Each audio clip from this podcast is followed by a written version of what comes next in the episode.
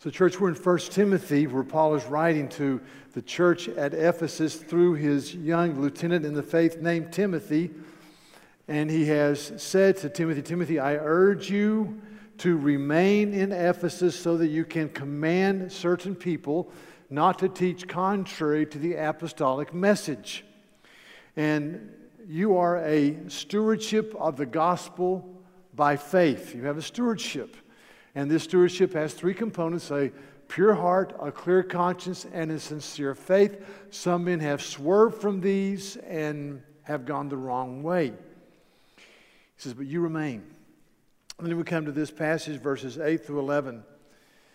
Paul says, Now we know that the law is good or beneficial or profitable if one uses it lawfully understanding this that the law is not laid down for the just, but for the lawless and disobedient, for the ungodly and sinners, for the unholy and the profane, for those who strike their fathers and mothers, for murderers, the sexually immoral, men who practice homosexuality, enslavers, liars, perjurers, and whatever else is contrary to sound doctrine in accordance with the glorious gospel of the blessed God with which I've been entrusted. Sound doctrine, life giving doctrine, life changing, life affirming, that flows from the gospel of the glorious grace found only in Jesus Christ. Paul is, is underscoring throughout this book the soundness, the wholeness, the hope that comes when you follow Christ. Chapter 4, verse 8. He says that bodily training is of some value, but godliness holds promise for the present life and also for the life to come. He says godliness enhances this life and gives you the hope of heaven. Chapter 6, verse 3 says this If anyone teaches a different doctrine that does not agree with the sound words, life giving, life affirming, life enriching words of our Lord Jesus Christ, he is puffed up with conceit and understands nothing. And so he talks about the, the, the law is good, the, the, law of the Old Testament that can be applied to the church, this, this germane to the church today. The law is good if one uses it lawfully. Now, there are three uses for the law, the Old Testament law, historically through the church. The first is this it, is, it shows us ourself in our sin, and it pushes us to understand this only through the cross we can be made right with God. In Romans chapter 3, it says this, verse 19 and 20. Now we know that whatever the law, the Old Testament law, the Mosaic teachings, says, it speaks to those who are under the law so that every mouth may be stopped and the whole world be held accountable to God. For the works of the law, by them, no human being will ever be justified or made right in God's sight. Rather, through the law, we become aware of our sin. So, as you study the scripture, the scripture says, here are the standards, and you say, I don't measure up. Here are the standards, I don't measure up. Here are the standards, I don't measure up. What are we to do? We're to look to the Lamb of God who takes away the sin of the world, who died on the cross for our sin. So, so no one will ever be declared righteous in God's sight by observing the law. Rather, through the law, we become aware of our sin. That's the first use of the law. Now, today is Reformation Sunday. Now, the Reformation began inadvertently on October the 31st, 1517, when a monk named Martin Luther nailed up a placard with 95 statements on it as a point of discussion. And he started the Reformation at that time, the church had moved away from the gospel of grace and the Bible. And the people being taught basically this, and many people still teach this you do good, you work hard, you do good, you work hard, you work, you work, you do good, you do good. And maybe, maybe God will love you. But all bets are off. You, can, you never can really know for certain. You do good, you do good, you earn God's favor. Luther lived that way for many years as a monk. And, and Martin Luther said, I would go through these periods of deep depression, and people would say, Luther just loved God. And he said this love God. I hated him. I hated him because how could this God who is righteous and pure and unchanging ask of me to live at this standard? I could never, ever get there. And then he studied the Bible. And he came to Romans. And Romans says, the just shall live by faith. And that started the whole Reformation. And out of the Reformation, we say now that we believe that we're saved by Christ alone. Word alone is very important. By grace alone, through the outreaching love of God that brings us to Himself. By faith alone, nothing we can do. We're simply trust the promises of God. Through the Scripture alone, to the glory of God alone. The word alone is very important. And that's the Reformation. And so, so the, the, the, first use of the law is to mirror, show, show us in a mirror how we look and to drive us to the cross. The second use of, of the law is, is to restrain evil. The standards of God, and God says, don't do this. And so even people who, who have no understanding of the gospel but believe there's a great God who has, who has spoken in their hearts, don't do this. See, Romans chapter 2, very important verse, verse 14 If you're ever in a dispute about the use of, of law in our culture or the laws of our culture, says this for, for um, when, when Gentiles or non believers who do not have the law by nature do what the law requires, they are a law to themselves, even though they do not have the law. They show that the work of the law is written on their hearts while their conscience also bears witness and their conflicting thoughts accuse or excuse them. What Paul says here is this is that, is that every man, woman, boy, and girl has written on their hearts certain standards. Everyone knows throughout various cultures of Western civilization, everyone knows that murder is wrong. There's never been a culture that went around saying it's good to murder people. Every culture knows that theft is wrong. People don't go around saying, hey, just steal, it's good. Every, every culture knows that, that lying and character defamation is wrong. And Paul says these things are written on your heart. But, but the culture reinforces or helps surround the ethos of the law. An example. In a great line, C.S. Lewis, writing about this issue, says, we, we mock patriotism and we're shocked to find traitors in our midst. We should not be, he says. Uh, we could tease out and say, we, we, we mock the dignity of man as being made in the image of God, and we're shocked to find runaway racism.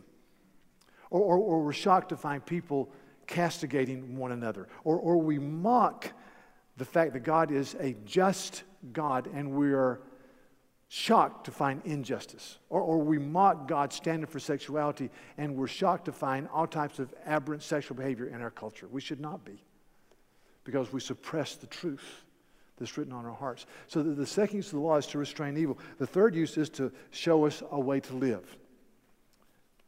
The glory of the gospel points us to the cross. The cross points us back to God's standard as a way of liberating daily living says this uh, it is of great use to them as well as to others, in that as a rule of life, informing them of the will of God and their duty, it directs and binds them to walk accordingly for their benefit. That's from the Westminster Confession of Faith. So it, it shows us the way to live. Now, you look at this passage, and it's very interesting. Paul basically underscores the importance of the second table of the law. That's Commandments 5 through 10. He says, This law is written for those who murder their parents. Uh, fifth commandment, you shall honor your father and your mother. For those who strike their parents, excuse me, their fathers and their mothers. For, for murderers, the sixth commandment, thou shalt not murder. For the sexually immoral and those who practice homosexuality, the seventh commandment, don't commit adultery. For enslavers, Eighth commandment, thou shalt not steal. For those who are liars and perjurers. Ninth commandment, thou shalt not bear false witness. You shouldn't do character defamation. And Paul says this, this all is in accordance with the sound doctrine that flows from the gospel of our Lord Jesus Christ. And, church, when you read this, that which jumps off the page deals with the sexually immoral and for men who practice homosexual behavior. So, so this morning, I'm, I'm just going to address it. I'm going to give you a paradigm for biblical thinking, a biblical worldview in this area, and just bear with me. Uh, I may be offensive to some of you, but just let's just ask God to give us grace. Uh, this is a huge issue. Uh, a man I respect very much recently wrote an article and he said that this issue will be the defining issue in the church for the next decade or two. Um, and it, it's, it's become a, a, a, huge issue. Example Wall Street Journal released a poll um, two weeks ago. The question was Do you believe that it is good, profitable, okay for uh, there to be same sex marriage in, in our country? Now, the silent generation, that's the old people, okay, the old people. Uh, this is very shocking to me. In that particular survey, uh, 38% of the silent generation said it was okay, which was much higher than I thought would be. That was really a shock to me. 38%. Among the baby boomers, that'd be my age, I'm just don't think baby boomers have done much for America, but that's, that's my age group. 1946 to 1964 birth date. It's about 50, um, 52% said it was okay, just over half. Among the millennials, now the millennials uh, are people born 1984 ish, 83 to 2004. Uh, 68 to 70% said it was okay. So this is it's a tidal wave. And I just want to walk through a biblical paradigm regarding sexuality this morning to, to address that. Just six points. Number one, God is, and He has spoken, and He is good. Start there. As, as followers of Christ, we start there. God is eternal. There's never a time when God was not Father, Son, and Holy Spirit in the happy land of the Trinity in glorious fellowship. God is eternal, He is good, and He has spoken. A couple of quotes here. Um, the first is from Lewis. He says, In God there is no hunger that needs to be filled, only plenteousness that desires to give. So we start with God is gloriously good. He's for us and He's spoken. And this speaking, communicating, God has given us His word. Augustine, this is one of my favorite books, The Confessions, who was saved at the age of 32, came to faith in Christ. He was, had lived a profligate life, professor of rhetoric, very bright writes, But, but you, you, O God, are the fullness and never failing plenteousness of incorruptible desires. Later he says, You, O living Christ, are my joy. You are my glory. You are my confidence. And, and so we, we begin out of the, the overflowing fountain of the fact that God is good, that God is for us. And so and we run to the promises of Scripture. I think of a verse that many of us have memorized and thought through many times trust in the Lord with all of your heart and lean not on your own understanding. In all your ways, acknowledge Him, and He will make straight your paths. Be not wise in your own eyes. Fear the Lord and turn away from evil.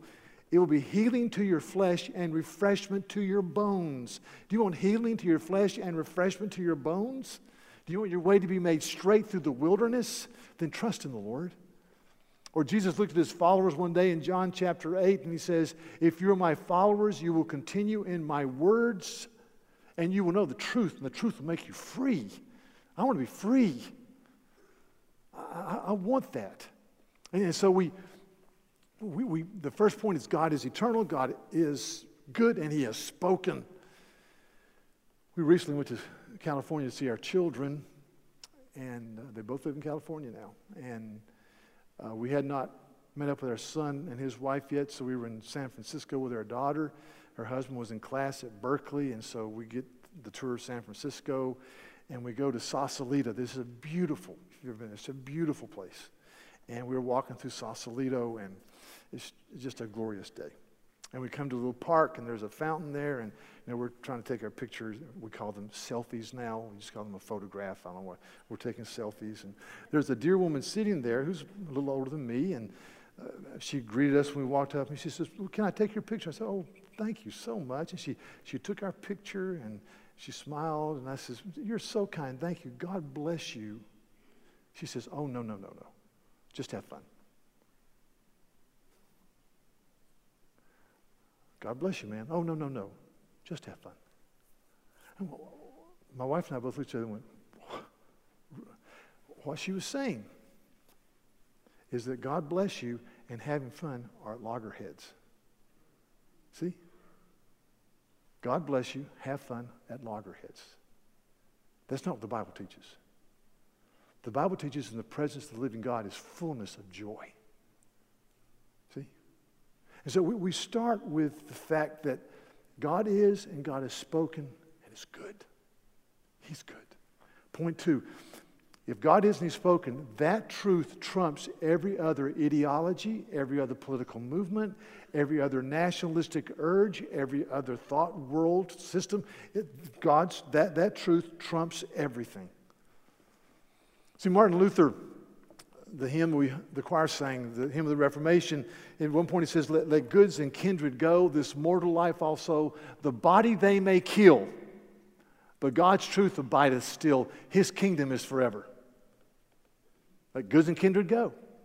This mortal life also. The body they may kill, but God's truth is forever. One of my favorite writers of the last century, a man named Solzhenitsyn, said that one word of truth outweighs the whole world. So, so this, this, this trumps every other system.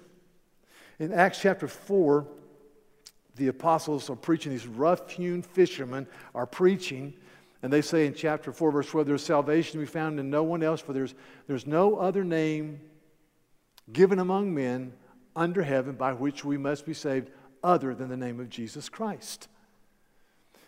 And then the next verse says this When they saw the boldness of Peter and John and perceived that they were uneducated and common men, they were astonished and they recognized that they had been with Jesus. And so they keep preaching, and they are imprisoned, and they're brought before the Sanhedrin, which is the ruling council made up of PhDs who are very learned, very articulate, cultural elite. This is what happens. Verse 27 And when they brought them, they said before them, before the council, and the high priest questioned them, saying, We strictly charged you not to teach in this name. They wouldn't even say the name of Jesus, this name.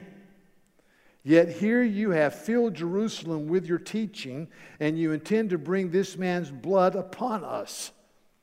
But Peter and the apostles answered, We must obey God rather than men.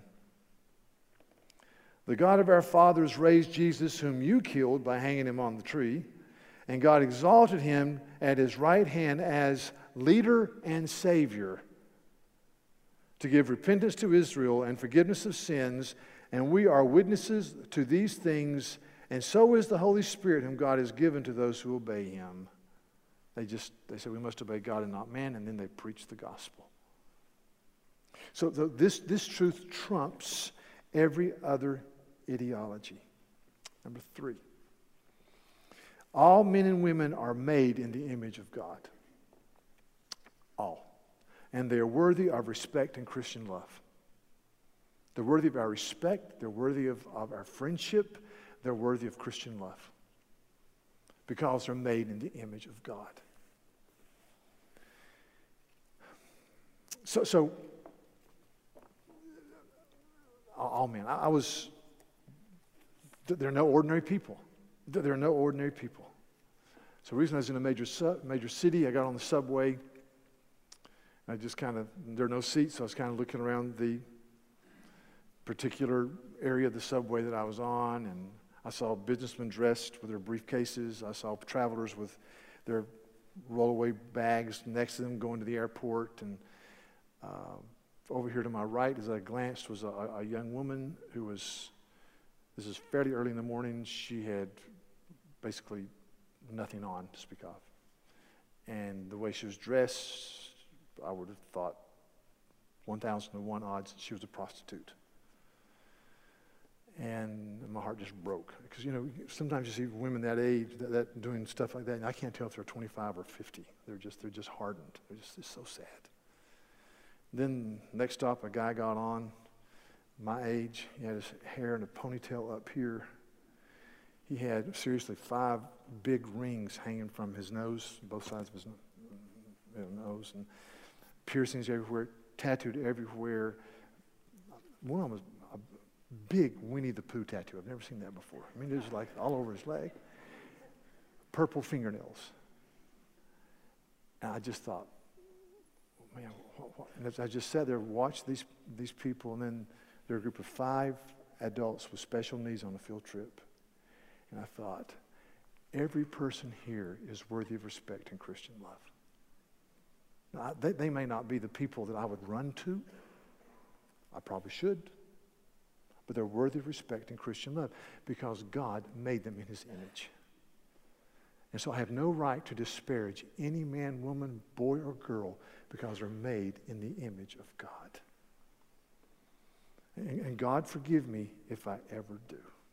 Fourthly, gender and our sexuality are good gifts from Abba Father, who made us, who saw creation, who saw our maleness and our femaleness, and he said, It is good.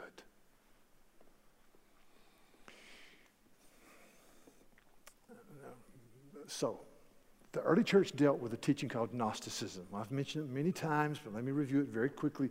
Gnosticism is a teaching that earth was a putrid mess because there was a great, pure God, and then there were hundreds of emanations from this great, pure God, and with every emanation, the angels became less and less pure until a very impure, fallen, putrid angel made the, the earth.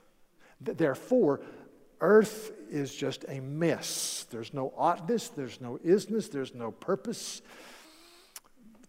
Conversely, we say the earth is the Lord's and the fullness thereof.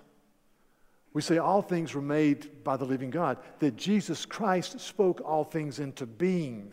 And so the, the difference there is monumental. There are some books being written, you can get them, that, that, that they're saying this, some very friendly. They're, they're, they're, that, that we are becoming the new Gnostics in the 21st century. That there's no rhyme or reason or purpose, therefore, you, you can't say there's an oddness to life. There, there's no, there's no, so, so th- therefore, if everything is the impersonal plus time plus chance, then, then everything is interchangeable, including our sexual preferences and even our, our gender. And that's becoming very popular. And so my, my daughter, who's working on a nursing degree in San Francisco, works in a doctor's office, says that they, they are told don't use any gender pronouns. So you can't say he is ready for an appointment. Say this individual is ready for an appointment. And you don't ever say this is my husband or my wife, this is my partner, because that could be offensive to people. So you're trying to do away. And I don't. So I was thinking, how do you even communicate? I don't know. I, I would. I couldn't communicate. I mean, for example, Buster Posey is the great catcher for the Giants in the World Series. Buster Posey. Great name, great athlete, okay? So, Buster Posey. And Buster Posey, let's say you're, you're saying that he is a great catcher and he is married to a, a woman and they have beautiful children. So, you can say he, say this, this individual is a great catcher and he has a life partner who's another human being and they have children. I mean, I, it's just, you just go, but, but, but see, if, if you think it's all the impersonal plus time plus chance, then, then it can be interchangeable. I, I thought, what if you call a friend and you say, hey, we had a baby? Of course, the first thought is, is your baby healthy? Yes. And then, is it a boy or a girl? And I can see down the road, you can say, how dare you ask that? How that's gender equivalence. I mean, come on. But, but we step back and we say, gender, our confessional statement says, gender is part of the goodness of God's creation. It just is. In the very core of my being, I'm a male. I'm a man. You'll see how that's important in chapter 2 when we get there. Okay, number 5. This good God has decreed not suggested, has decreed that sexual expression is to be in marriage between a man and a woman. That's where sexuality resides. Psalm 96, the psalmist is celebrating the goodness of the Lord, and it says, he says this He says, Sing to the Lord, all the earth. Sing a new song. Sing to the Lord and bless his name. Let his salvation be known from day to day. Declare his glory among the nations, his marvelous works among all peoples. For great is the Lord, and greatly to be praised. He's to be feared above all the gods. For all the gods, the people are worthless idols, but the Lord made the heavens and the earth. Splendor and majesty are before him, strength and beauty in his sanctuary. Ascribe to him the glory due his name. Worship the Lord. Listen, tremble before him, all the earth. He's saying, worship, be glad, sing, celebrate. But he also says, tremble. Because God is and God has spoken. Because strength and beauty are in his sanctuary. What a great combination. That because splendor and majesty are before him. And so I just step back and say, do, do I tremble because I stand in the presence of the triune God who has spoken? Tremble with joy, strength and beauty. But, but do I, I, I, I, I tremble? You see, the book of First Peter is written to a church that's going into a time of persecution, but really the persecution is more of a social pushing out or a verbal chastisement. At this point, it's not death. It's going to get there, but it's not death. It's a social avoidance and it's verbal chastisement.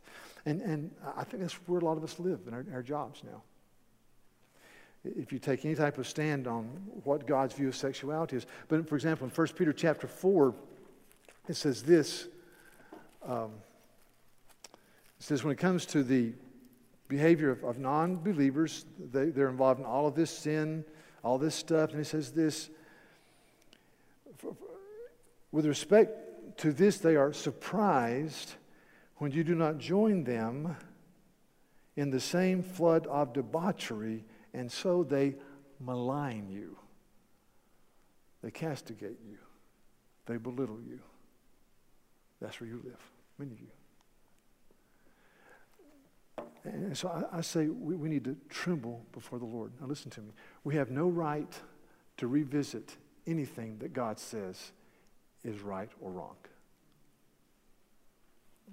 We don't have any right to revisit that. God has spoken. And we speak with joy, we speak with brokenness, we speak with sorrow, we speak with humility because God is. I hear this frequently from people, so, so bear with me, I'll be finished after a while. I'm going to go a little long today. Okay? I hear this frequently from people. And I agree with it. I agree with it. May we be known for what we are for rather than what we are against. Amen. I'll sign up for that. I want to be known. We believe in the forgiveness of sins through the work of Christ. We believe that God is glorious and He is good and He loves His people. We, we believe that we should pursue, as Jeremiah 9 says, righteousness, justice, and holiness. We want to be a justice seeking people. We want to do the right thing. We want, we want to bash anything that smells of elitism or racism or, or, or anything that would, that would devalue people made in the image of God. We want, to, we want to protect people made in the image of God. Therefore, we want to protect life in the womb. We're for that.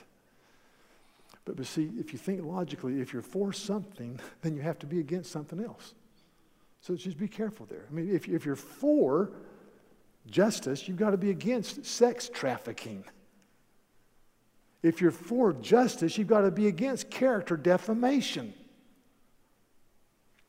And if you say that God has said in his inscrutable wisdom that sex is a glorious gift and it's between a man and a woman in marriage, then you've got to have to be against any type of behavior that's outside of that confine. Do you understand that?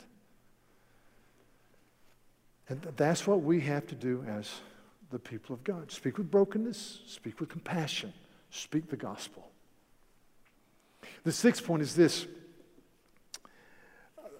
and this is, want you to hear me. Those who are persistently involved in unrepentant sin face an eternity of judgment.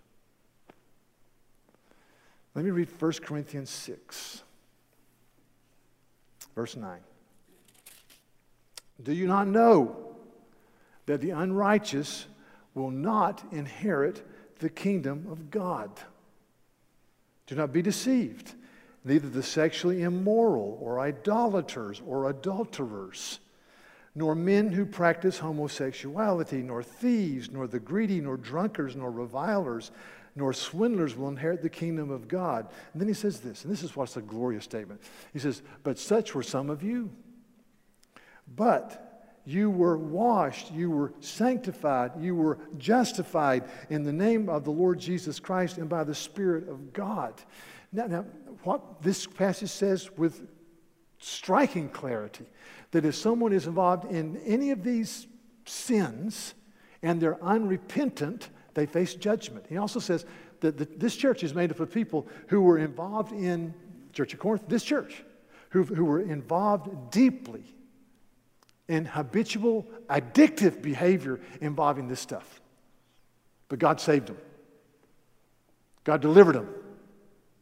God made them his people. So, so if we have friends or if you are involved in a behavior that is unrepentant, ongoing, you're not a believer. That's what the Bible says. I'll, I'll just, any I'll just point to one. Swindlers. If you, in your business practice,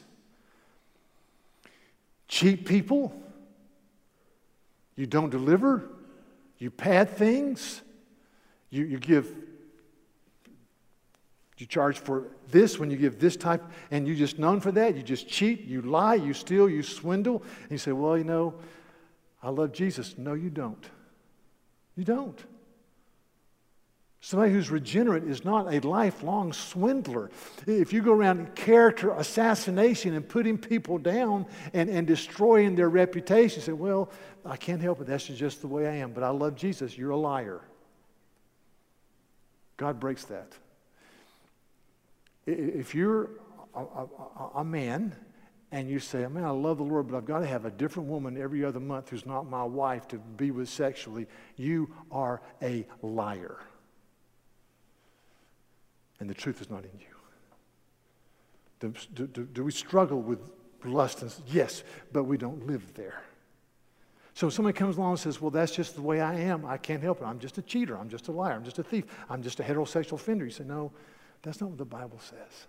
The Bible says that regenerate people have a change of lifestyle because they receive the Holy Spirit of God.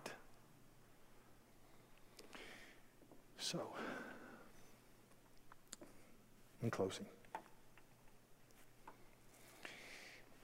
Christ must be supreme. And when Christ is supreme, we get the joy. Let me show you this quote. Let me ask where it comes from. The quote is If anyone claims to be part of the revolution, but does not hate his parents, his spouse, his kids, and his own life, then he's not worthy of the coming revolution. Now, who said this? A multiple option. A, Mein Kampf, Adolf Hitler. B, On War von Clausewitz. C, The Art of War by Sun Tzu. Or D, The Gospel of Luke, said by Jesus. D. Okay, you pass. Okay, if Jesus is not eternal God in the flesh and he makes a statement like that, he's a megalomaniac, he is a cruel man. That's a cruel statement. But what he's saying is that if, if Christ is supreme, if Jesus is your Lord and your leader and your Savior, then he will change you from the inside out and make you the husband or the wife or the son or the daughter or, or the brother or the sister that you were called to be. And, and so that's why this is such a grave issue. Because we're dealing with eternity. We're dealing with sound doctrine that flows from the glorious gospel of our Lord and Savior Jesus Christ. So may we speak with love and brokenness and tenderness and humility, realizing we've been saved by the wonderful grace of God. That's next week. But let us speak let us speak with joy and brokenness and humility, but let us speak. Because men and women need to be saved through the gospel of Jesus. Well, let's pray. Lord, thank you for the, the privilege of opening the Bible and hearing from the God who is unchanging. Thank you that you are God, you are good, you're eternal. Um, and thank you that you are the overflowing fountain of mercy and truth. So, Lord, speak to us of that and let us speak with broken love and humility and simplicity to people all around us. Um, God, God, forgive us for ever trying to give the impression that we deserve your love. We don't. It's not that we do good and do good and do good and we get on your A team. It's that, that we see the glory of the cross and we see the suffering Son of God doing for us what we could never do for ourselves, and we live with joy. So thank you for the gospel. And thank you that there are many people here today that fit the description of 1 Corinthians 6.11, and such were some of you, but you're washed, you're saved, you're right with Jesus. And because of that, you're part of the kingdom. So we thank you for that. Even this week, Lord, use us to tell others about Jesus, I pray. In his name, amen. Thank you very much.